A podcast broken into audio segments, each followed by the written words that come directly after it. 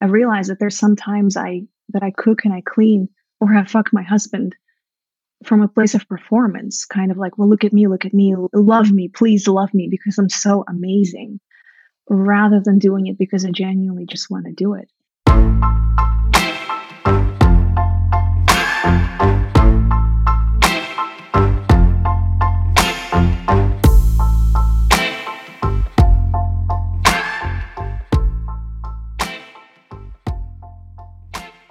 Less performance and more presence. That's pretty much what Elena Rossi, who is the creator of the Yoni Empire, and I are talking about. This is a big conversation. And as per the last couple episodes, I'm splitting this one up in, in two. And today we're exploring what does it mean to be authentically you in relationship, in life, in love, in early stage dating. And why is that so scary? This idea that you are not for everyone. So don't dilute yourself to make yourself more palatable. We use the uh, Hawaiian pizza analogy, we use some other analogies. We also model very well how to make behavior modification requests in your relationship, how to distinguish if the work that needs to be done is self work or is that something that you bring to your partner? And the beauty of breakups and the three options you have when someone will not meet your needs. I am absolutely pumped for this conversation with the Yoni Empire. My name is Shaun Galanos, and this is The Love Drive.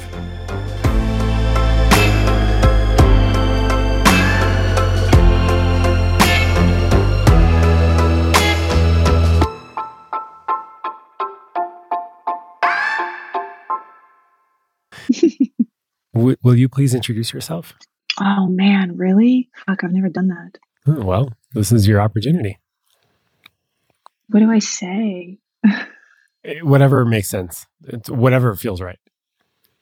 Can I just say hi, guys? This is Elena from the Yoni Empire. Yeah, you could say whatever you want. Okay, cool. I don't. I'm not very good at like selling myself or being like I'm an orgasm coach. Are you? yeah. Oh, nice. Uh, how's your heart today?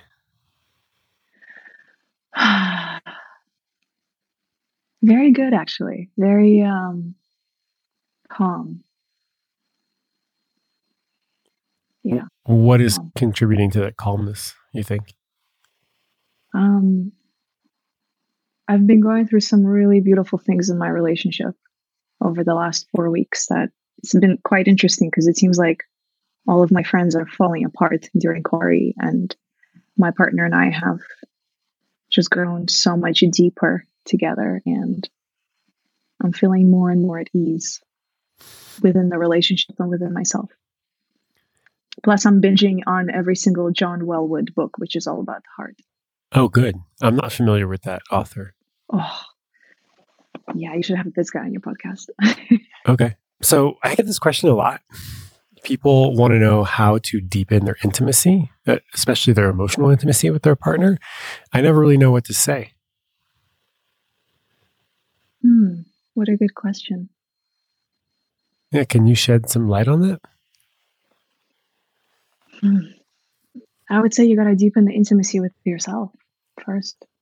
Because I think we're always chasing the outside. You know, we're making our partners responsible for the intimacy in the relationship and ultimately it's something that you feel within yourself so deepen it with yourself first. Yeah. And it depends on what you mean by intimacy. Does that mean trust or feeling at ease feeling at peace accepting who you are? You got to do that first to yourself.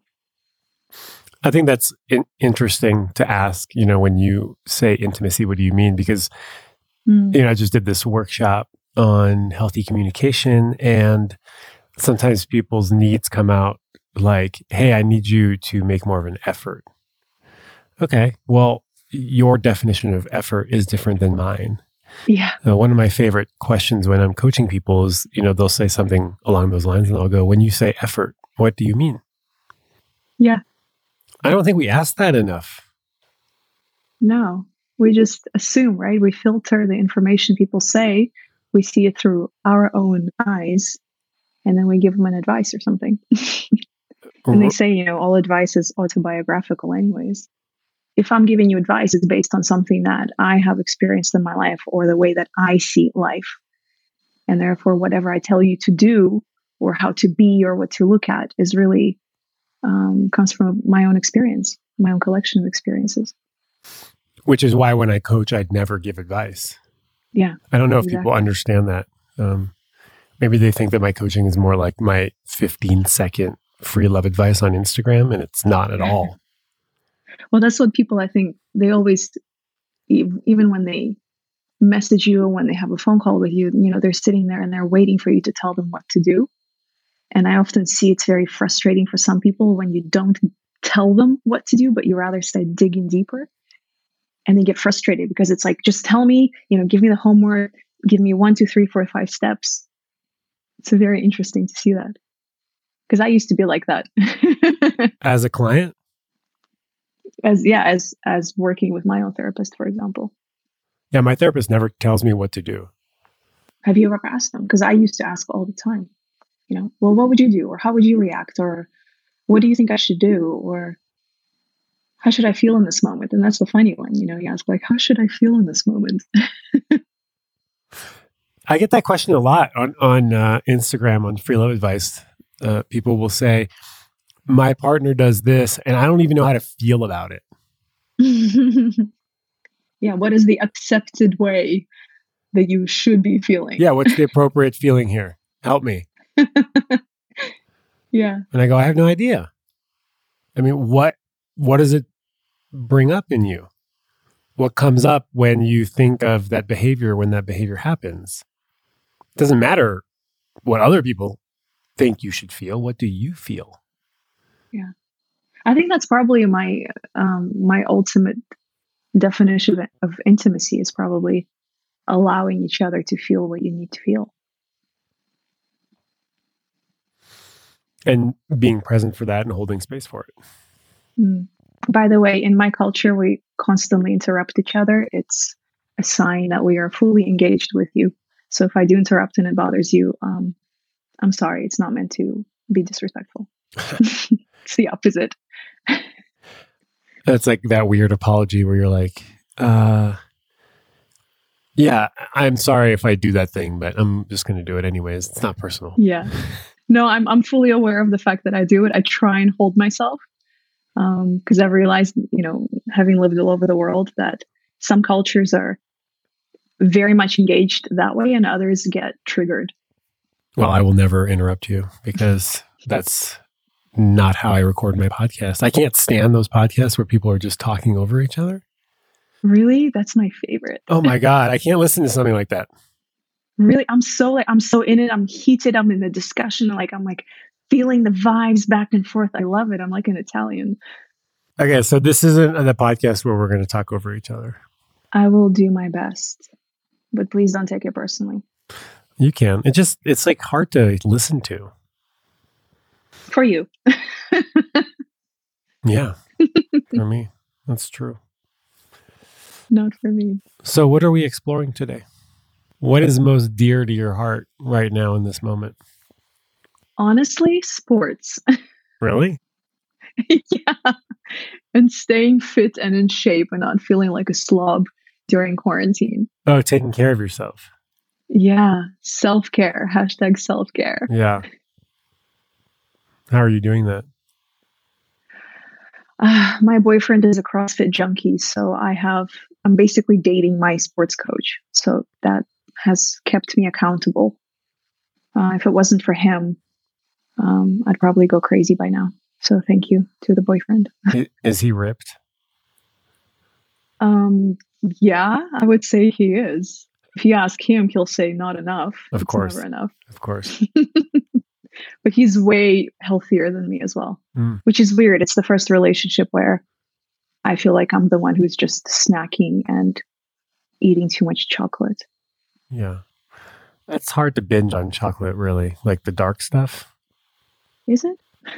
Yeah, I feel like to me, there's a limit to how much dark chocolate I can have. But milk milk chocolate I can destroy. We were um, we were talking with him the other day, and we have this Dutch chocolate company, Mm. and during quarry time, they started pumping out all these new insane flavors like honeycomb thyme and rose pepper and lavender coconut. Mm. And so I got a few at the store. They were, you know, at that place where it's like sale. And I got a few, and one of them was white chocolate. And he was like, Oh my God, I hate white chocolate. This is so gross. I can't eat that stuff. And I was like, Really? It's my favorite. I really like white chocolate. And I was thinking, Damn, it's kind of like in dating. Like you could be white chocolate, and there's a bunch of people that really don't like you, but it doesn't kill the fact that you're fucking delicious. Mm. It's like Hawaiian pizza Yeah. Yeah. With ranch. Oh, the best. The best. Thank you, America. For for some people, right? Yeah. But for others, it makes them gag. Just the idea of it. Yeah. Maybe we should talk about that. Well, that's where we're going.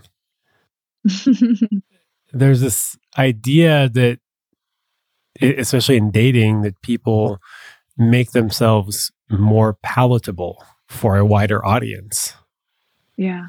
Thus diluting their true essence of who they really are Oh my God. I can't wait for your podcast with Ken Page on this. yeah deeper dating Fuck yeah. uh, so you and your partner were both reading this book when you met Mm-hmm. Isn't that crazy? yeah i mean no and yes i mean the world is kind of a crazy place and there's a lot of coincidence out there but it makes for a good meet cute I mean, we, we met on social media. We met through a dating app, but we were both reading the book at the same time in our lives. which app Uh, Happn. I don't know if that's a Dutch one or, you know, Happn? No, I don't know about Happn. It's um it's a very cool one because it basically connects you uh, when you're within a vicinity of this person or whatever people like if I go to the museum, then it gives me the access to all the people who have this app who were at the museum at the same time as me within the same room or a few rooms around me. Ooh, that's cool. And so um, I like that a lot more than Tinder because then it connects you with people who are quite like minded. So, for example, I don't really go to bars. And so I don't get the options of all the kind of drunk guys on a Friday night. But if I go to a museum or I hang out in bookstores or I go to the gym, then these are the people that show up as options on the app. Ooh, Yeah, where were you two in the same place? at the museum. Oh, wow. we were on dates with other people Ooh, and uh, the dates were not going very well. They were first dates, and the Hap- Happn app apped us together, connected us, and that's how we met. wow. I wonder if the app knew that the other first dates weren't any good. That would be kind of cool, right? Can you tell me uh, a little bit more about this deeper dating concept? I mean, obviously, we're going to have Ken Page on the podcast, but for now, since he's not here, this concept really changed my life personally. I, I remember that the first time I heard about Ken Page uh, was on the Susanna Frioni podcast, and just listening to him was so soothing. So I think you'll experience that when you talk once you talk to him. And you know, a lot of the dating books or dating coaches, um, they talk about kind of like you said earlier, you know, upping your game or making yourself more palatable for everyone and faking being confident and cool and exciting and outgoing, which in many ways takes you further away from who you really are. Yeah. And in the end, you end up attracting the wrong people. sure. And the concept of deeper dating by Ken Page was really the other way around. It was working and dating from within. So, really being your true self and attracting people who like you for that so that you don't have to continue faking in relationships. Hmm. It's such a huge game changer to be able to just be yourself. Yeah. And not worry about how the other person is going to perceive it. Yeah. I feel that deeply in my relationship right now. Like I can say and do anything and nothing shocks her. Yeah. As long as I'm genuine. And it helps to be nice, of course, but mm-hmm. I can share my thoughts. I don't have to, there's no filter.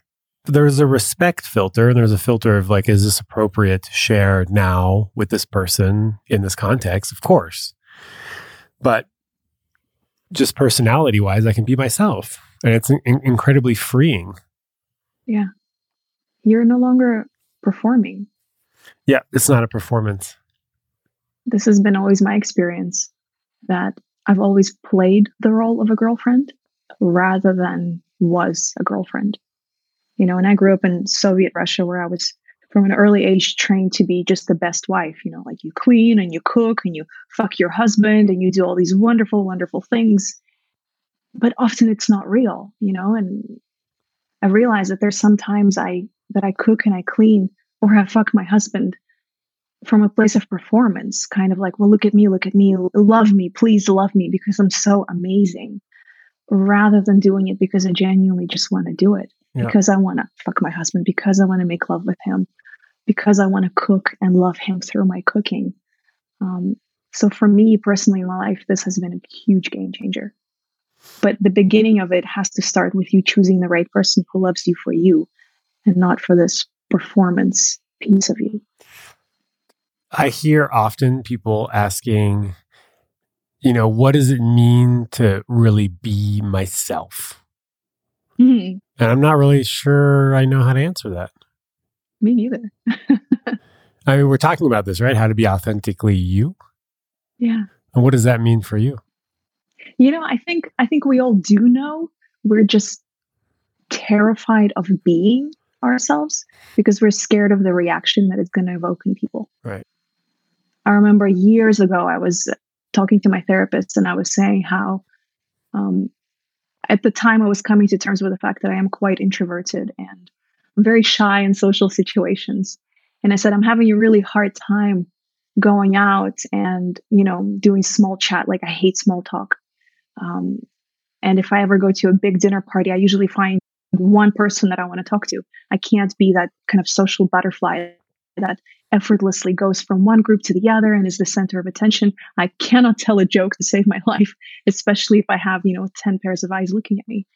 And I remember she looked at me and she said, Well, what's wrong with being mysteriously shy? What's wrong with being more reserved?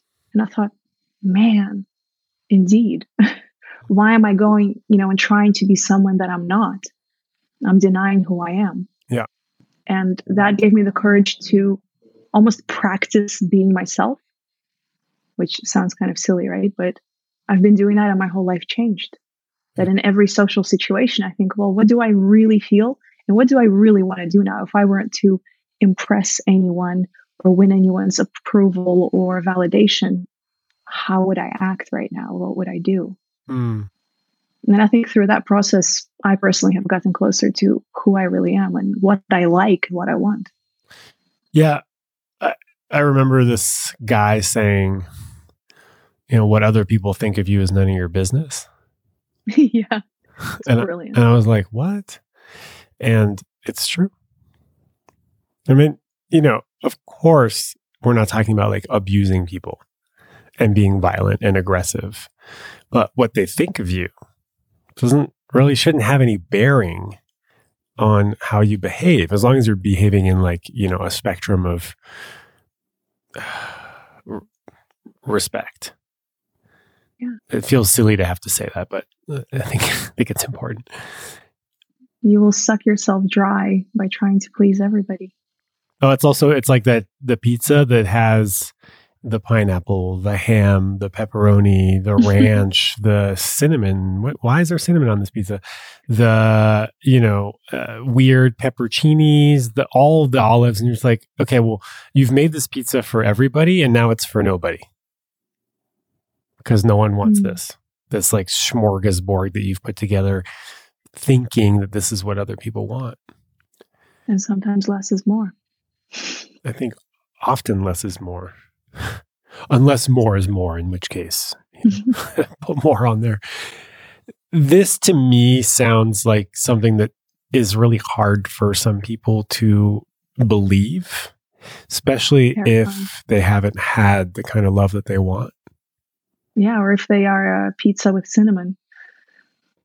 That's right. There's going to be fewer people that like that stuff. hmm and that's okay. I had a client call yesterday and oh wait, hold on. Just lost my thought completely. Uh, shit. Wow, that ne- this has never happened. Hmm. Well, first time for everything. Less is more, I guess. Wow, that's wild. It was right there and now it's gone. We talked about how you have less options if you are. Oh yeah, that's right. Pizza. okay, so she, this woman has standards. She has high standards, and she has a list. And you know, we kind of broke the list down a little bit to, to see you know what's in there and to make some small tweaks to that list. Um, but you know, she thought that having high standards was inappropriate. And my feeling about high standards is that it's totally fine to have high standards. Just know that there are less people that are going to be able to meet those standards Mm. that less people will be able to live up to that. And that's totally fine. If that's what you want and you're willing to wait for it, knowing that the pool of people is much smaller, then okay, wait for it. It's totally worth waiting for. I, I waited for a long time and now pretty much have everything I want. But I think often the confusion is having high standards versus having high expectations on people or unrealistic expectations. Yeah, I think that that's a very important distinction. It's okay to say this is what I'm looking for. These are the standards in which I live by, and which I would ex- I would expect. See, it's hard when you that I want others in my life to also live by, and they can be a little different. But this is the level in which I want to operate at, and some people are going to be able to meet that. There's just less of them. Hmm. Where do the expectations come in?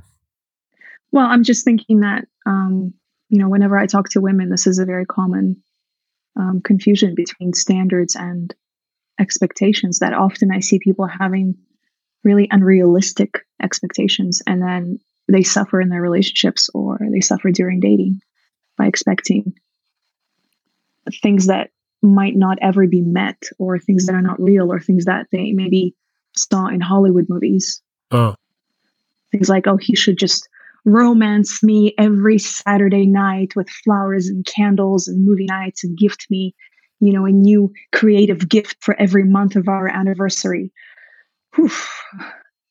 and he should never be late You got to go by the standard, right? First anniversary is a paper gift, and then the second one is like a wood gift, and then the third one is like a copper gift. There are, you know, there are rules to this kind of stuff is that like for years or months for years. oh my god i don't celebrate holidays or anniversaries for those reasons my girlfriend forgot my birthday, and uh, it's it was so not a big deal because I don't have the expectation that everyone's going to remember my birthday, even my partner. Also, it helps that birthdays aren't really that important to me. me too when is your birthday September twelfth. you are virgo Yeah. Capricorn rising with a Cancer moon. I know some of my listeners were just dying to know that. you don't care at all That's not true. I, I had a reading a couple days ago. Here's something that's really interesting. My partner and I are diametrically opposed completely.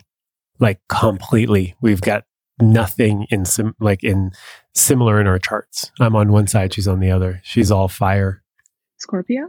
Um Aries. And I forget what the all of her other stuff is. She's got no earth. I've got no fire.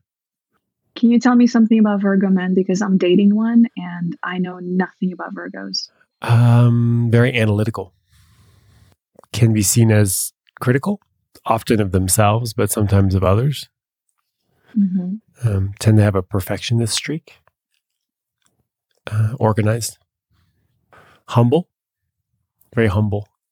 And this is so weird. The astrologer was like, "You'll never." I, I've, he's like, "I've never met a fat Virgo." oh, that could not be more true with my partner. What are some of your pet peeves? Like, what pisses you off as a Virgo in other people? You know, like what triggers you? Um, well, like waffly and uh, vague communication.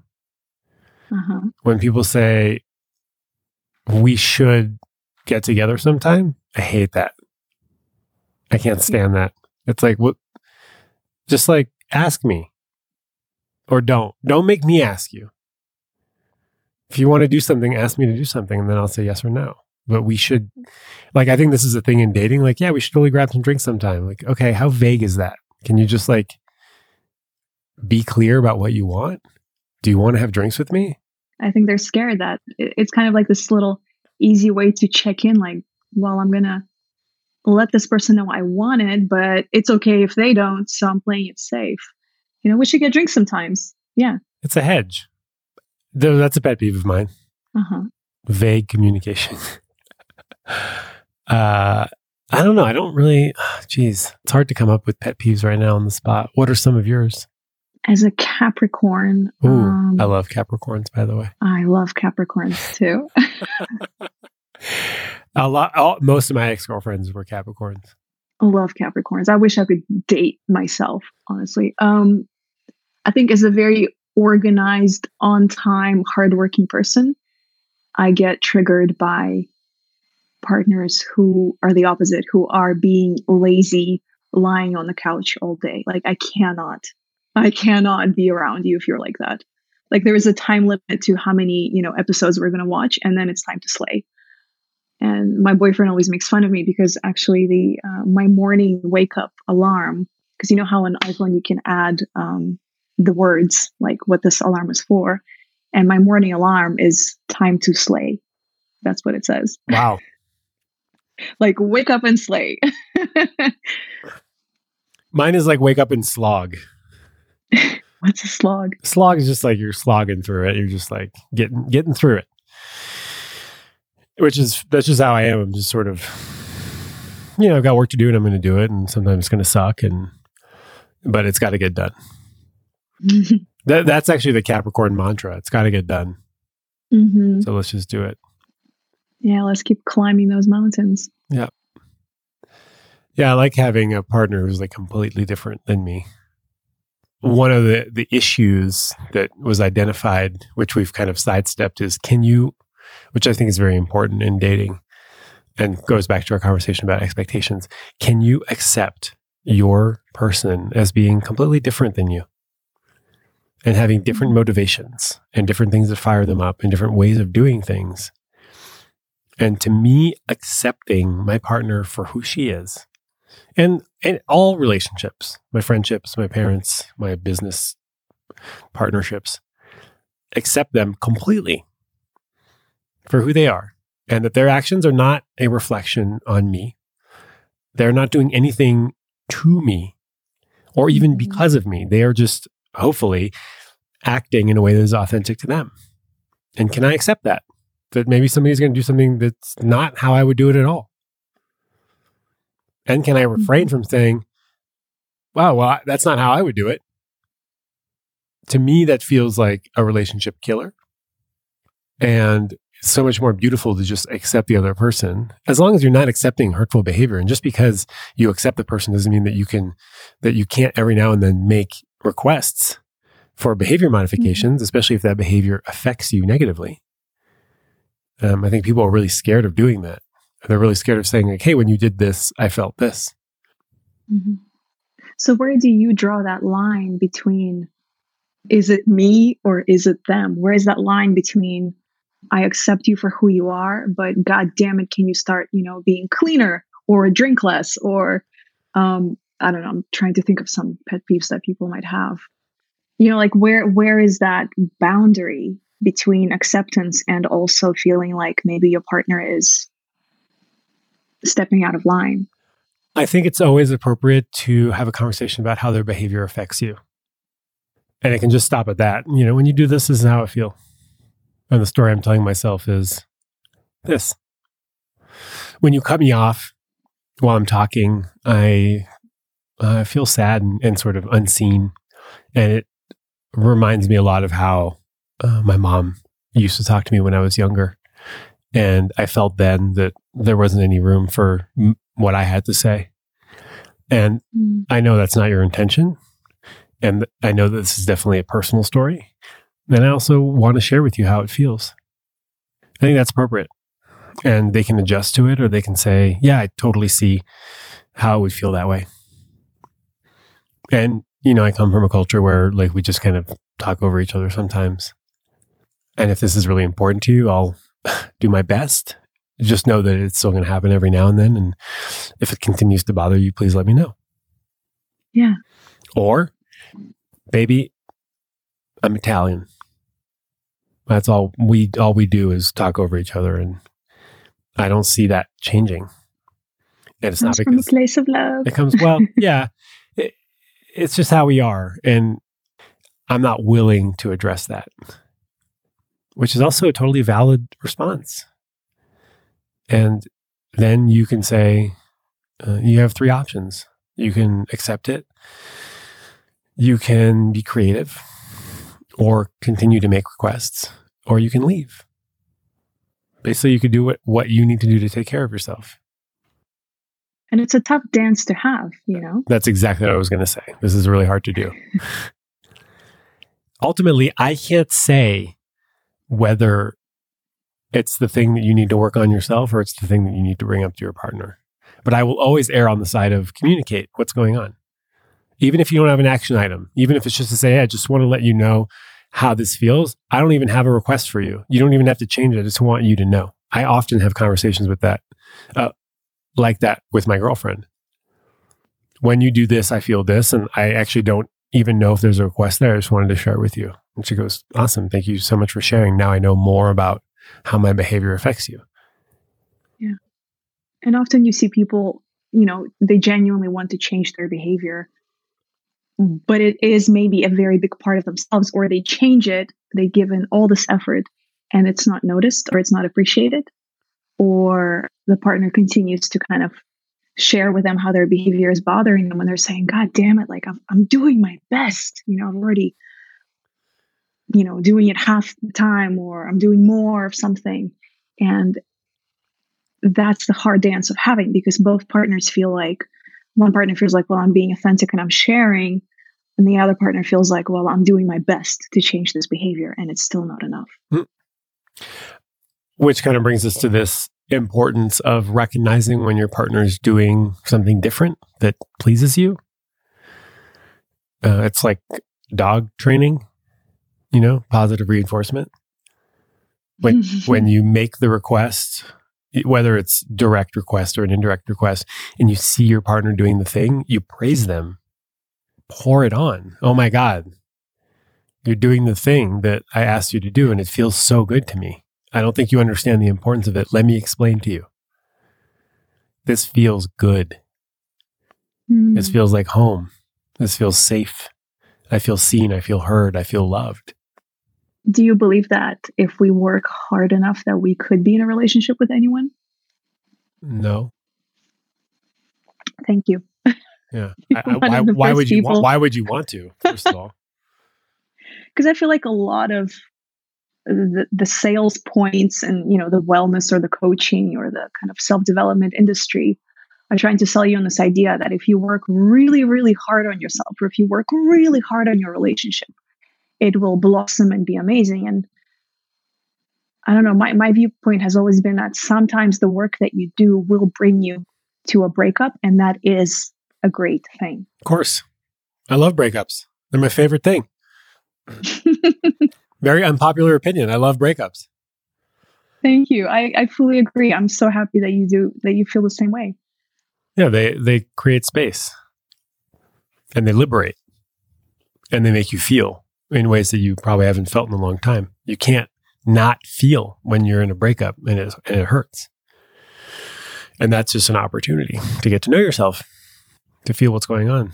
Yeah, a lot of people I think are afraid to break up because it means that they have failed somehow, especially, you know, having invested the money and the energy and the time and therapy or workshops or books or coaches.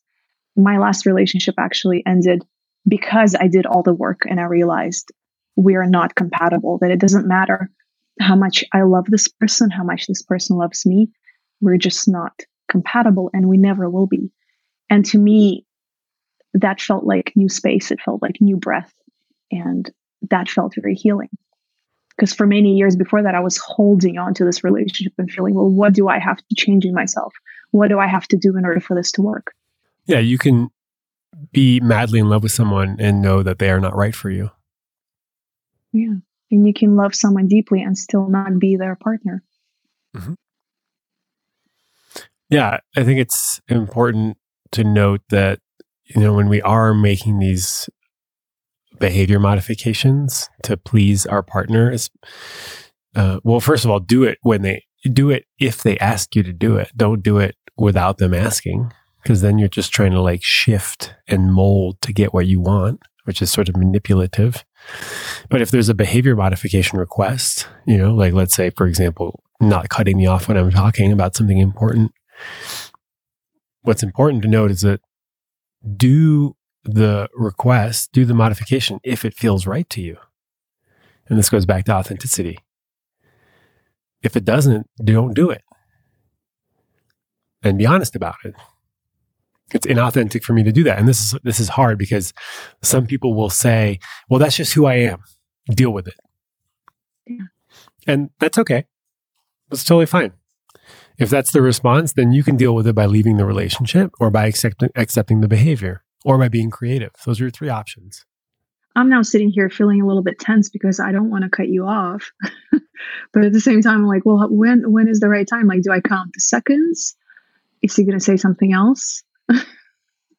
I don't want to hurt his feelings. It's not my intention. I have a lot of gener- Does he know that? I have a lot of generosity for my podcast guests, and I'm just using this example. It's not. I don't feel personally attacked. Yeah, I don't. I don't think that it's like I, like I take very few things personally because what other people think of me is none of my business.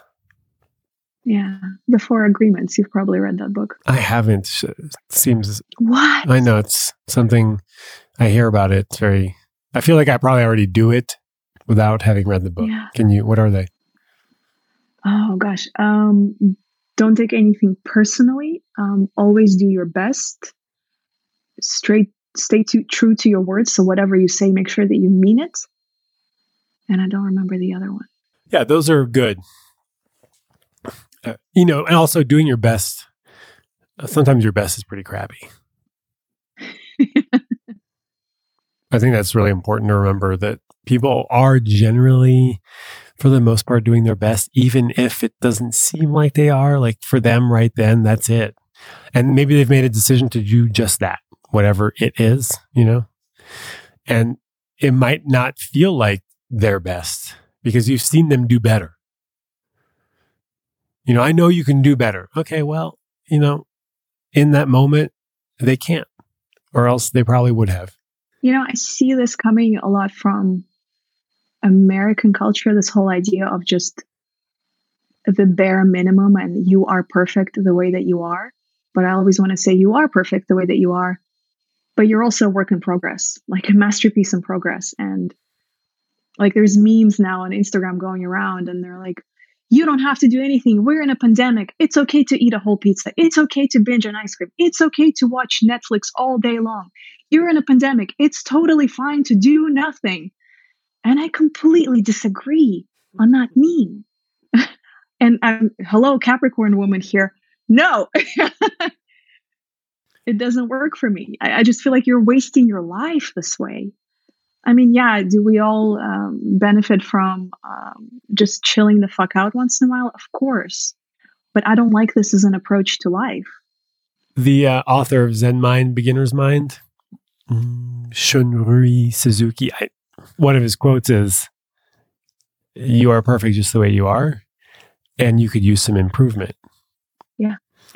And I like that better than get up off your ass and stop eating pizza and do whatever the fuck you want. I mean, I want to give people a lot of leeway. Yeah, do whatever the fuck you want. And yeah, you're a work in progress for sure. You've got shit to work on. We all do. And rest is important sometimes. And, you know, I, I do want to highlight that we are sort of in an unprecedented situation and people are feeling a lot of grief.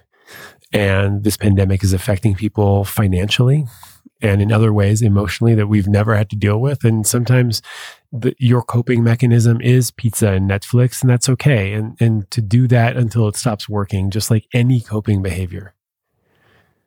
We're going to do it until it stops working. And then we're going to be so fucking sick and tired of doing the same goddamn thing that we're going to do something different. And just like me, I hadn't worked out in like a month. And now I got a mm-hmm. 25 pound water jug. I've got a 35 pound cinder block.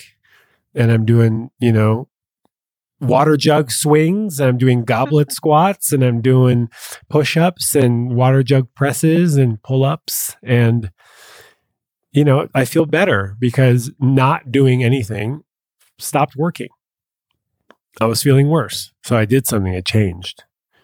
And now I'll do this until I don't do it, until I have a bad, you know, couple days, which happens. Last weekend was really rough for me. Um, so I, I have a lot of compassion for people and their coping mechanisms. I'm also a recovering addict. So, you know, for 10 years, I used drugs and alcohol to change the way I felt. And for me, drugs and alcohol was like a way to deal with life and my feelings because that was too complicated and I didn't know how to do it because I was never shown how. And so I used, you know, drugs and alcohol to mask that and to deal with that pain of being a human. So sometimes people need a pizza and some Netflix and because it's painful to be a human and and yeah, some of it is okay, like you said. Again, we get to that point. It's like where do you draw the line between pampering and of course nurturing yourself and taking it easy on yourself versus wasting away and self-sabotaging yourself. You know, for example, if now during the pandemic you're just you know, I live in Amsterdam, so it's just so easy to just smoke your problems away and get stoned every night. Where is that line? And I would hope that people are not out there smoking themselves stupidly to hit rock bottom to wake up. Well, and uh, you know, sometimes you need to hit rock bottom to wake up. Mm. I did.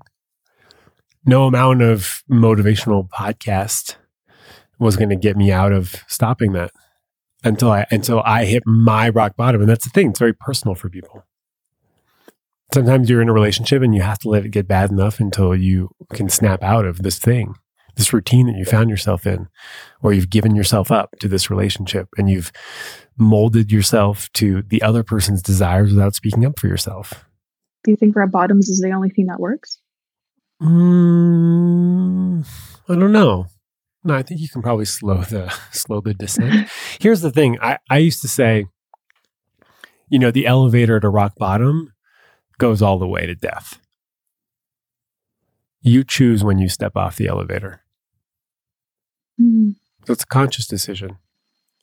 Yeah, because I was going to say, like, some rock bottoms are very much irreversible. Huh? Yep. Yeah, you choose when you get off. It's definitely a conscious decision. There's a, there becomes a point where you say, okay, enough of this. Enough of the pizza, enough of the binge watching TV all day, enough of the vaping, enough of the smoking, enough of uh, the emotional abuse, the uh, emotionally unavailable partner, enough of getting dumped on and shit on. Enough. Mm.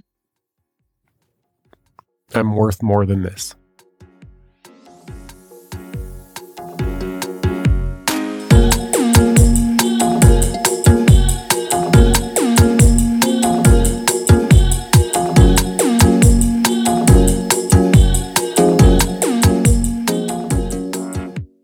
All right, lovebirds, thank you for spending this time with Elena and myself talking about how to be authentically you.